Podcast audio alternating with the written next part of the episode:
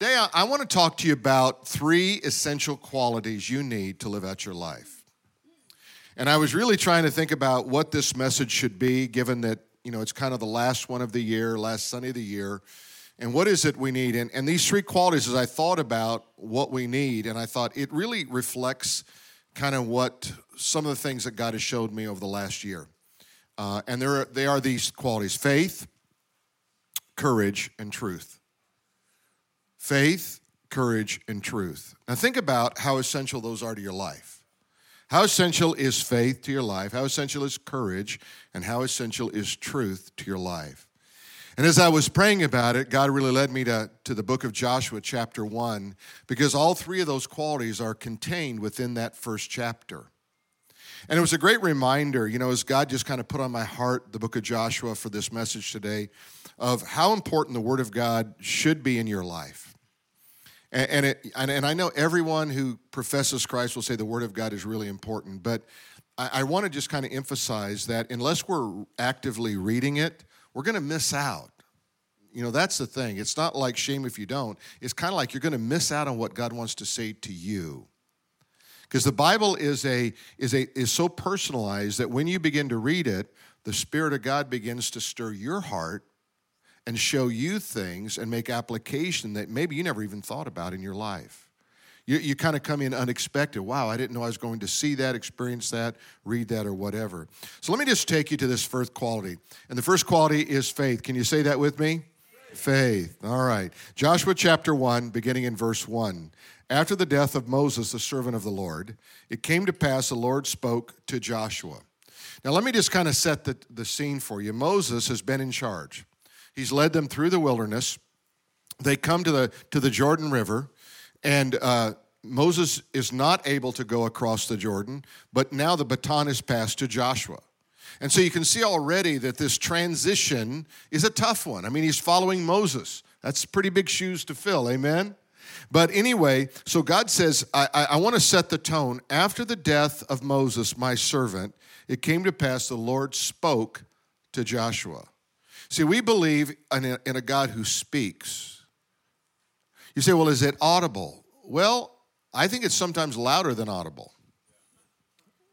Have you, have you ever had God just kind of speak to you and you go like, that couldn't have been any louder if it if God had tried? Because he got your attention in that deepest part of who you are. And it says the Lord spoke. Now, how does God speak? Well, sometimes God will speak through your through the word. You're just reading the Word of God, and God will say, that's for you. And he'll make the application. Sometimes it'll be through somebody else. Maybe somebody else who's reading the Scripture to you or talking to you about a circumstance, and you almost go like, have they been reading my mail? Have you ever had that uncomfortable feeling like, wow, I think God is speaking to you, uh, through you, to me right now. So God speaks. Um, and it says he spoke to Moses. Moses, my servant, is dead. Now, therefore, arise and go over this Jordan. Do you notice that it, there's not like this moment to grieve, this moment to reflect? It's like we have a job to do. You have a task to do, Joshua, and I want you to do that task. And the thing I found about faith, we're going to kind of drill into this a little bit more today, but the thing about faith is faith is always an action word. You say, well, I have faith in what? In God to do what? And you keep, if you keep asking those questions like, okay, faith in God, because your faith has to be objective. It's not subjective. You ever heard anybody say something like this? Hey, I just believe everything's going to work out. That's the dumbest statement in the world. But how many have not said that? I don't know anybody. I've said it. I just feel like it's all going to work out. But it really doesn't make a whole lot of sense when you stop and think about it. Because I always ask people when they say that to me, I go, well, have you ever been wrong? Did things not work out for you, what you said? Well, yeah. I said, okay, so that's not where we want to put our faith. We don't put our faith in the subjective. We want to put it in objective God. My faith in God, okay? And in the promises of God. We're going to see that. He said, so arise and go over this Jordan, you and all the people, to the land which I am giving them. Now, notice what was found in this section. A promise. When you read the Word of God, read it slow enough to see what God is saying. Get the depth of everything he's saying. He says, okay, now I'm setting the tone. You're going to take over, Joshua, but this is the land I'm giving you. So in one sense, Joshua had to take the land. In another sense, God was giving them the land. And this divine partnership works throughout Scripture. It works throughout your life. You have to say, okay, what is God showing me? What are the promises of God? And what do I have to do to make this a reality? And that partnership with God is so powerful that if you miss it, you're going to be sitting in your room waiting for God to do something. I'm just waiting on the Lord. Well, what are you doing? I'm waiting on the Lord. No, you, you can't do that. Have you ever been in a restaurant and you had a waiter? And he's in the back room? And you're waiting on him? Where's that guy? Where's that gal? Right? You're waiting. You see, uh, the best waiters are the ones who go, can I help you? What do you need? And see, when you wait on the Lord, what you're doing is, God, how can I help you? What can I do? How can I serve you? How can I, how can I engage in what you want, want done? And that's what it, so so faith always has this action dimension uh, tied into it. He said, I'm giving this land to the children of Israel. Every place the sole of your foot will tread upon, I have given to you, as I said to Moses. So what's the criteria? You can't stand still. You cannot stand still. You have to keep moving. See, this promise reaches back, all the way back to Abraham, then to Moses, and the idea was, Abraham, all the land that you, you tread upon will be yours. In other words, if you limit yourself to a small territory, then that's all I'm going to give you. But if you extend your territory and say, I'm going to go far and wide in what God wants me to do, you know, it's just as easy to believe God for big stuff than small stuff. Ever thought about that? Why not believe him for big stuff? Just why not trust him for to do amazing things rather than go, well, I don't want to burden him. Well, trust me, God's okay. Uh, he, he's not overburdened. He's, he's fine. You don't have to worry about him. So every place the sole of your foot will tread upon, I have given to you. You know, he could have said every place that you go, but he didn't say that. He said the sole of your foot will tread upon. Why would he say that? You see, feet are always tied into the purposes of God in Scripture. How beautiful are the feet of them that preach the gospel and bring good tidings of peace. Moses is standing before the burning bush. He says, take off your shoes. The ground upon which you stand is holy ground. Because feet are always tied to action.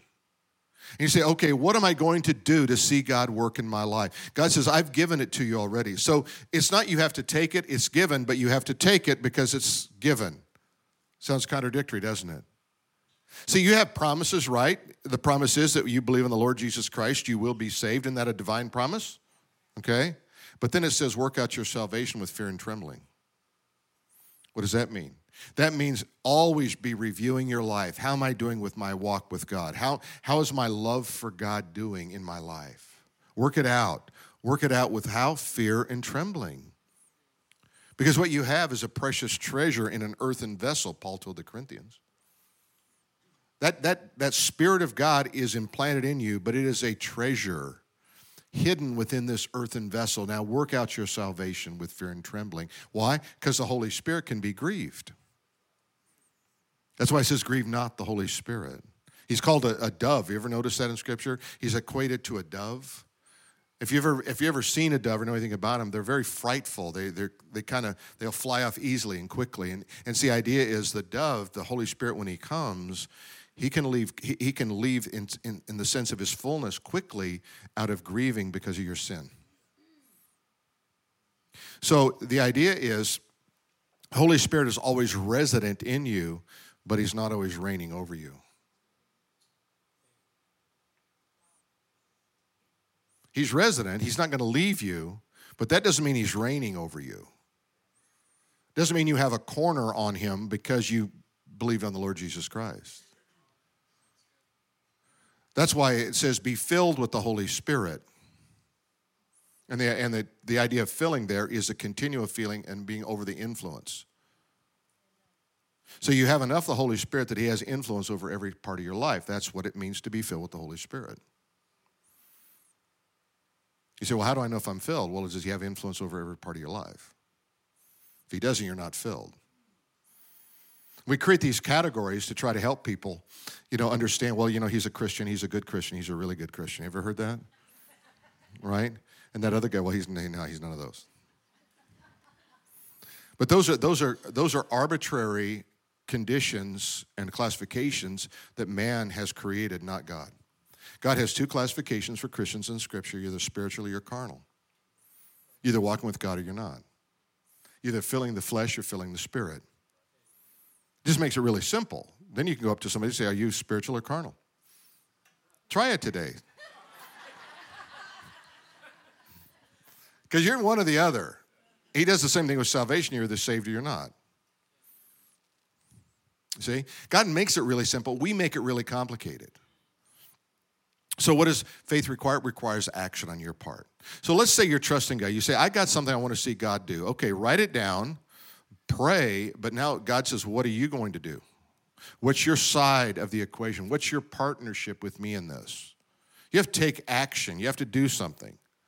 And remember, faith always relies on the promises of God. What has God said on this subject? Anything related to this subject, what can you find? Well, you don't know unless you're in the Word of God. That's why we started by saying, be in the Word of God so that God can speak to you from the Word of God.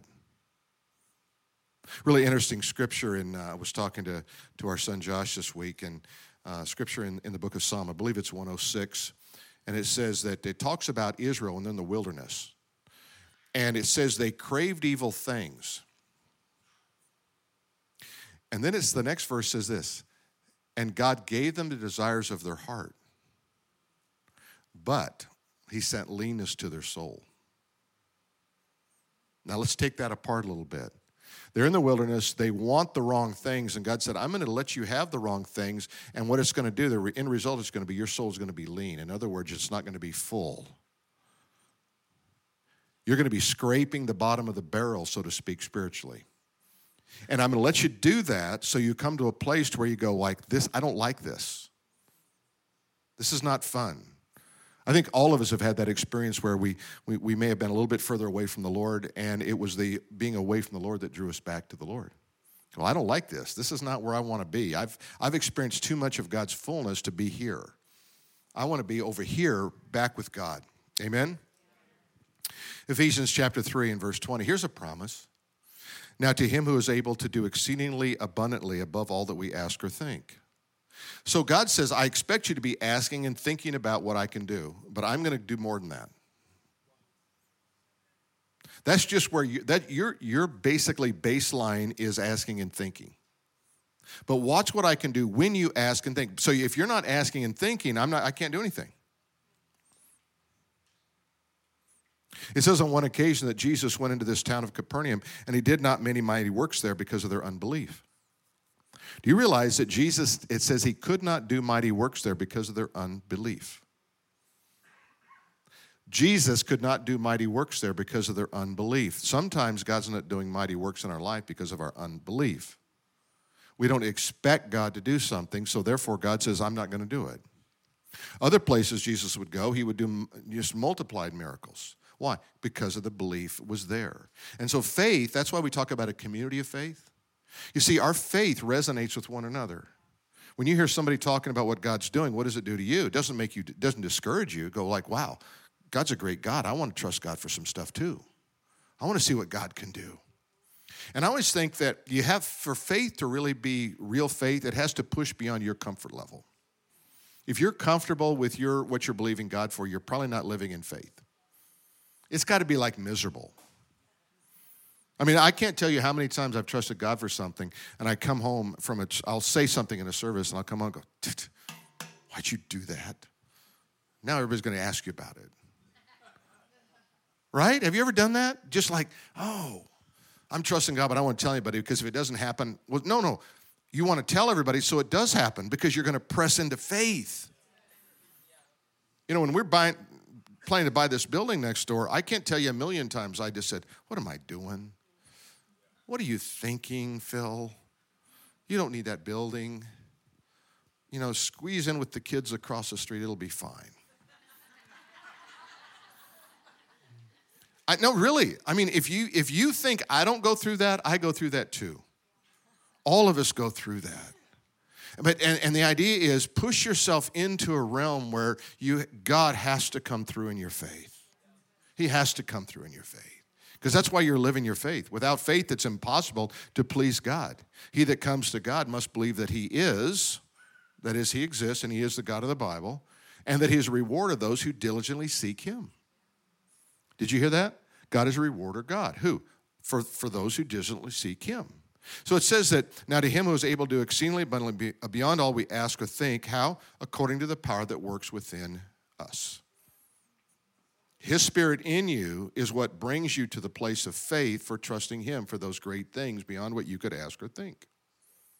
How about Psalm, or Job chapter twenty-two? Listen to this one. You will declare a thing and it will be established for you. So light will shine on your ways. You will declare a thing, and it will be established for you. When you declare, what's a, what's a declaration? This is what God's going to do. God says, okay, I'm, I hear that. I'm marking that down. Now let's keep pressing into that. Luke chapter eleven, Jesus talked about faith, and he said, you know, when you when you trust me, sometimes you seek, and sometimes you knock, um, and sometimes you have to press in hard, right? You ask, and you seek, and you knock. So there's there's levels of pressing into God in faith. You can't just say, well, I'm just going to trust God. Well, I think that's good. But if you don't see it happen, what are you going to do? Then you're going to seek, you're going to ask, you're going to knock. And he gives the illustration in that scripture in, in Luke eleven of knocking.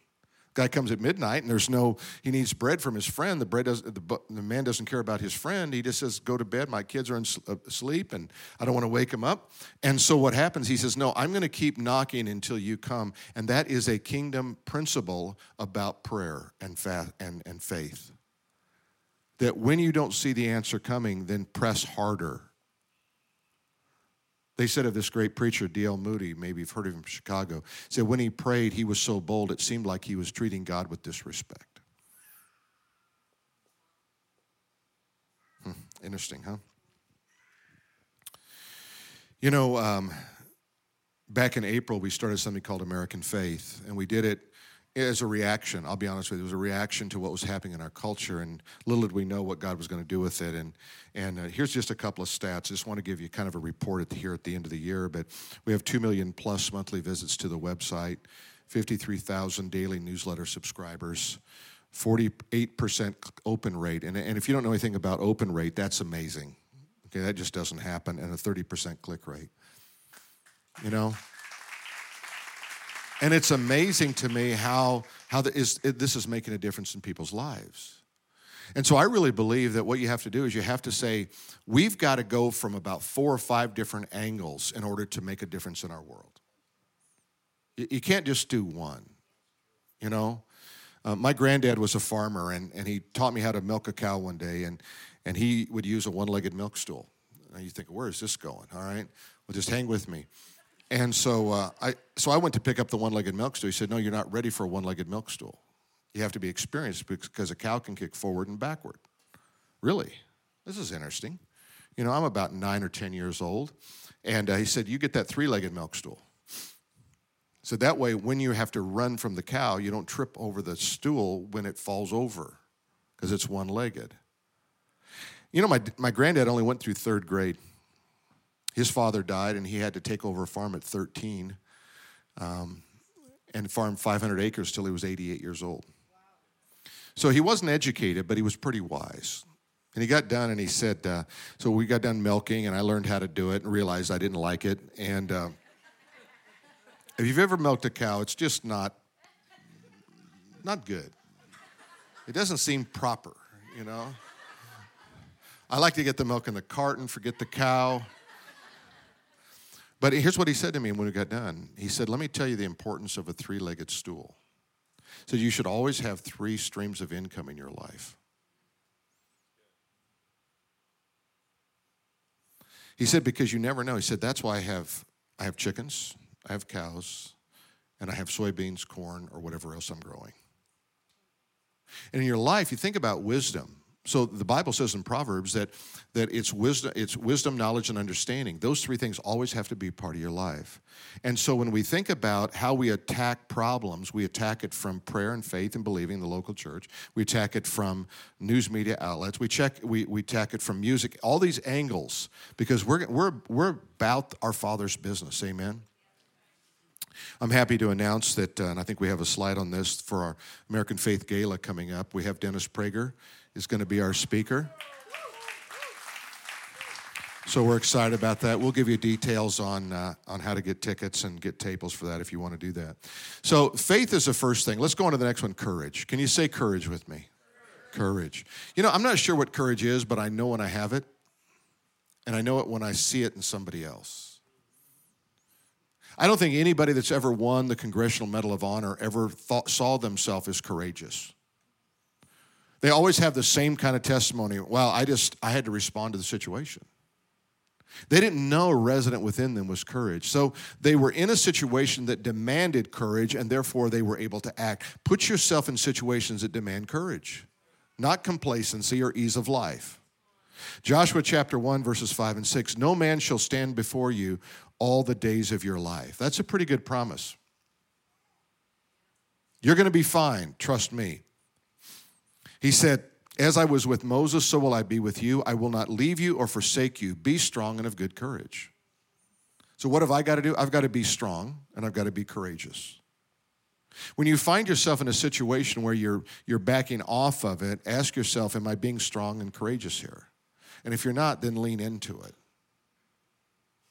Have you ever noticed that fear gets bigger when you run from it and it gets smaller when you face it?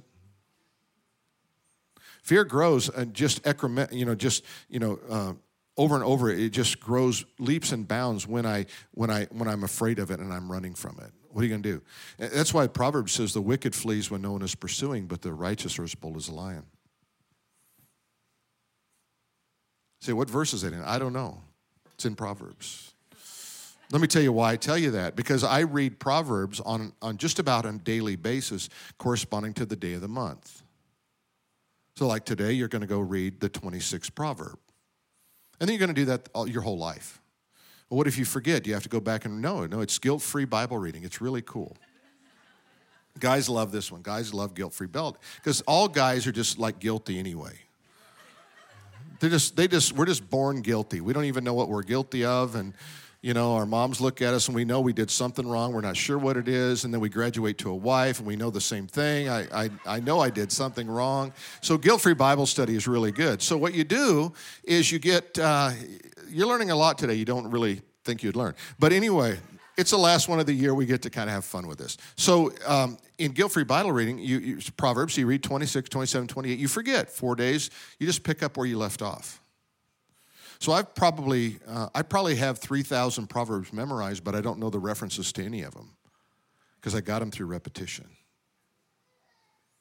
And see, repetition just keeps going. And that way, if you have stored up in your heart, even if you don't know the address, you know the scripture. And then when the Holy Spirit demands a situation, then you can draw from your heart out of this deep well of the Word of God. And that's what you want. You want to have enough Uh, inventory of scriptures in your heart that when the situation demands a scripture, you've got an answer that therefore becomes the basis of your promises. Isn't that cool? That's why I just read it. I tell people to read the book of Revelation even if you don't understand it because it has a promise. Blessed are those who read and those who hear the words of the revelation. It doesn't say blessed are those who understand it. Isn't it amazing? I got I get in there about chapter seven, got scared. Yeah, keep going. It'll get better about chapter nineteen, verse eleven, when Jesus comes back. Amen? All right. Joshua one seven, be strong and be very courageous. Isn't it interesting? He, he, he kind of amped it up a little bit. He said, be strong and now be very courageous, all right, that you may observe to do according to all the law which Moses, my servant, commanded you. So I'm going to be strong, but I've got to be very courageous. And I think it's I, I think it's interesting that when he ties this in, he ties it in with the Word of God because sometimes we're timid about the Word of God in our life and how we talk to people. So you got to be very courageous. My servant commanded you, do not turn from the right or to the left that you may prosper wherever you go. So what he's saying is the Word of God is not it's not a good suggestion. It's a commandment. Well, I kind of, I you know, I, I, I believe the Word of God, but if you got a but Christianity, you're in trouble. I believe it, but, yeah, I got some wiggle room over here with God. No, God doesn't have any wiggle room. You're either walking with God, doing the Word of God, or you're not doing the Word of God. It's really simple. You're not making excuses for God's Word. Yeah, I know it says that. And God gave ten commandments, not ten suggestions. Okay? So it says here, Um, do not turn from the right hand or to the left that you may prosper. So what happens if I turn? I don't prosper. Prosperity is more than making money in Scripture. Prosperity is wholeness of living.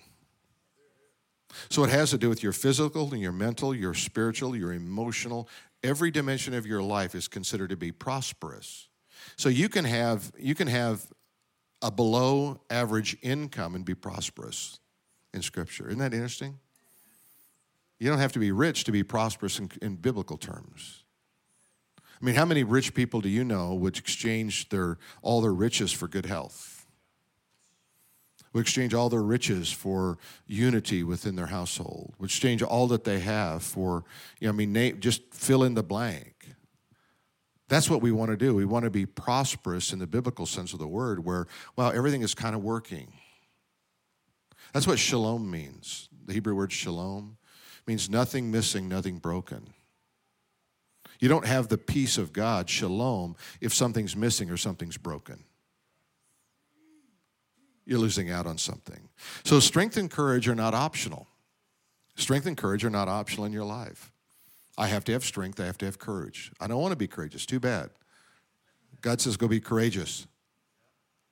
There's nothing better than when you're courageous. No better feeling than when you're courageous. You just go, ah, I feel good about myself. I'm courageous here.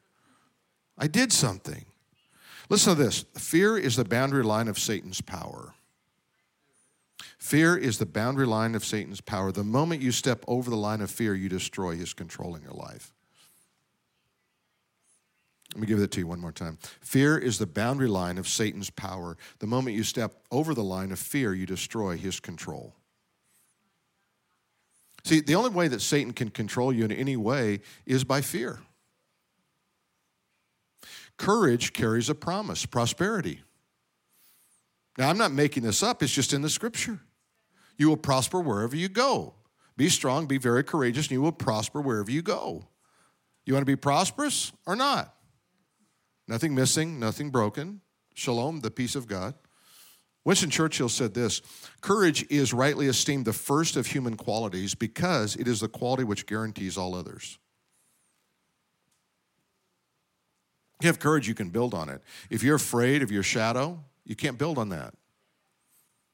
Let's go to the third one, truth. Can you say truth with me? Truth. All right. Joshua chapter one, verses eight and nine. This book of the law shall not depart from your mouth. What does that mean? You speak the word of God. Do you know, you know the, the Bible says that God spoke the world into existence. You remember that in Genesis? He spoke the world into existence. And so many times when he would heal somebody, he would speak it. He told us when we wanted to move a mountain to speak to the mountain. Now, what's going on here? Well, what's going on is that God recognizes and wants us to recognize the value of speech in setting our destiny. That's why the words of your mouth can be life or they can be death. You can speak curse over your over the ground you walk on, and you will walk on cursed ground. And then you'll, then you'll curse because you're walking on cursed ground that you cursed. Hmm. All right.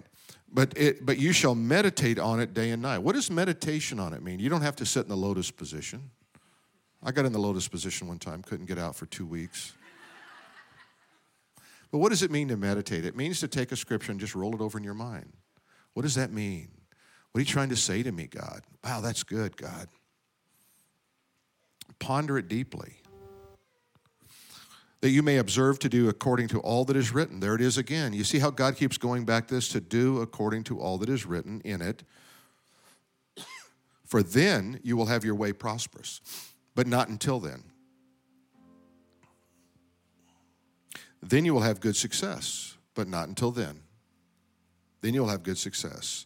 Have I not commanded you, be strong and be of good courage. Do not be afraid, nor be dismayed, for the Lord God is with you wherever you go. This is a pretty good promise. You see, God is with you. Remember, he's with you as a resident, Holy Spirit, but it doesn't mean he's reigning. So you can have God go with you wherever you go, but guess what? He's not bringing prosperity, biblical sense, and power to your life because you're walking in your own way. But you say, but he's here. Yes, he is. He's not going to leave you or forsake you, but he's not king. He's not Lord in your life. You see, if Jesus isn't Lord of all, he's not Lord at all. So what do we do? We speak the word. We speak the word of God. Just speak it. What do I do? How do I speak it? Just open up Psalms, for example, and just begin to use that as your prayer life. So you go to ch- Psalm chapter one, uh, you know, and it says, "Blessed is the man that walks not in the counsel of the ungodly, nor stands in the way of sinners, but his delight is on the law of the Lord. And on that law does he meditate day and night." So you turn that into your own prayer. God, would you bless me because I'm not going to stand in the way of sinners, sit in the seat of the scornful. But God, I want to delight myself in the Lord. Psalm goes on to say, then he, you will be like a tree planted by streams of living water. God, I want to be a tree planted by streams of living water. I want to yield my fruit in all my seasons. And you just take the word of God and speak the word of God out. You say, I don't even know how to pray. I tried to pray for an hour, you know, could you not pray with me an hour? Jesus told the disciples in the garden, and I went like, you know, a minute and forty seconds and ran out of stuff to pray about. I prayed for every person in China, and, you know, and I went through the list. I mean, I'm out. What do I do? Pray Scripture. Just pray Scripture. You'd be surprised how it changes your prayer life. And then meditate on the Word of God. Don't, you know, it's fine if you want to read the Bible through in a year, but I also slow down long enough to meditate on it. Amen? To slow down and go, God, what are you saying here? This is so good. So the Word of God, what? What does it do? It promises your way will be prosperous. These are pretty good promises. It promises us that you will have good success, and it promises that God's presence will go with you wherever you will go.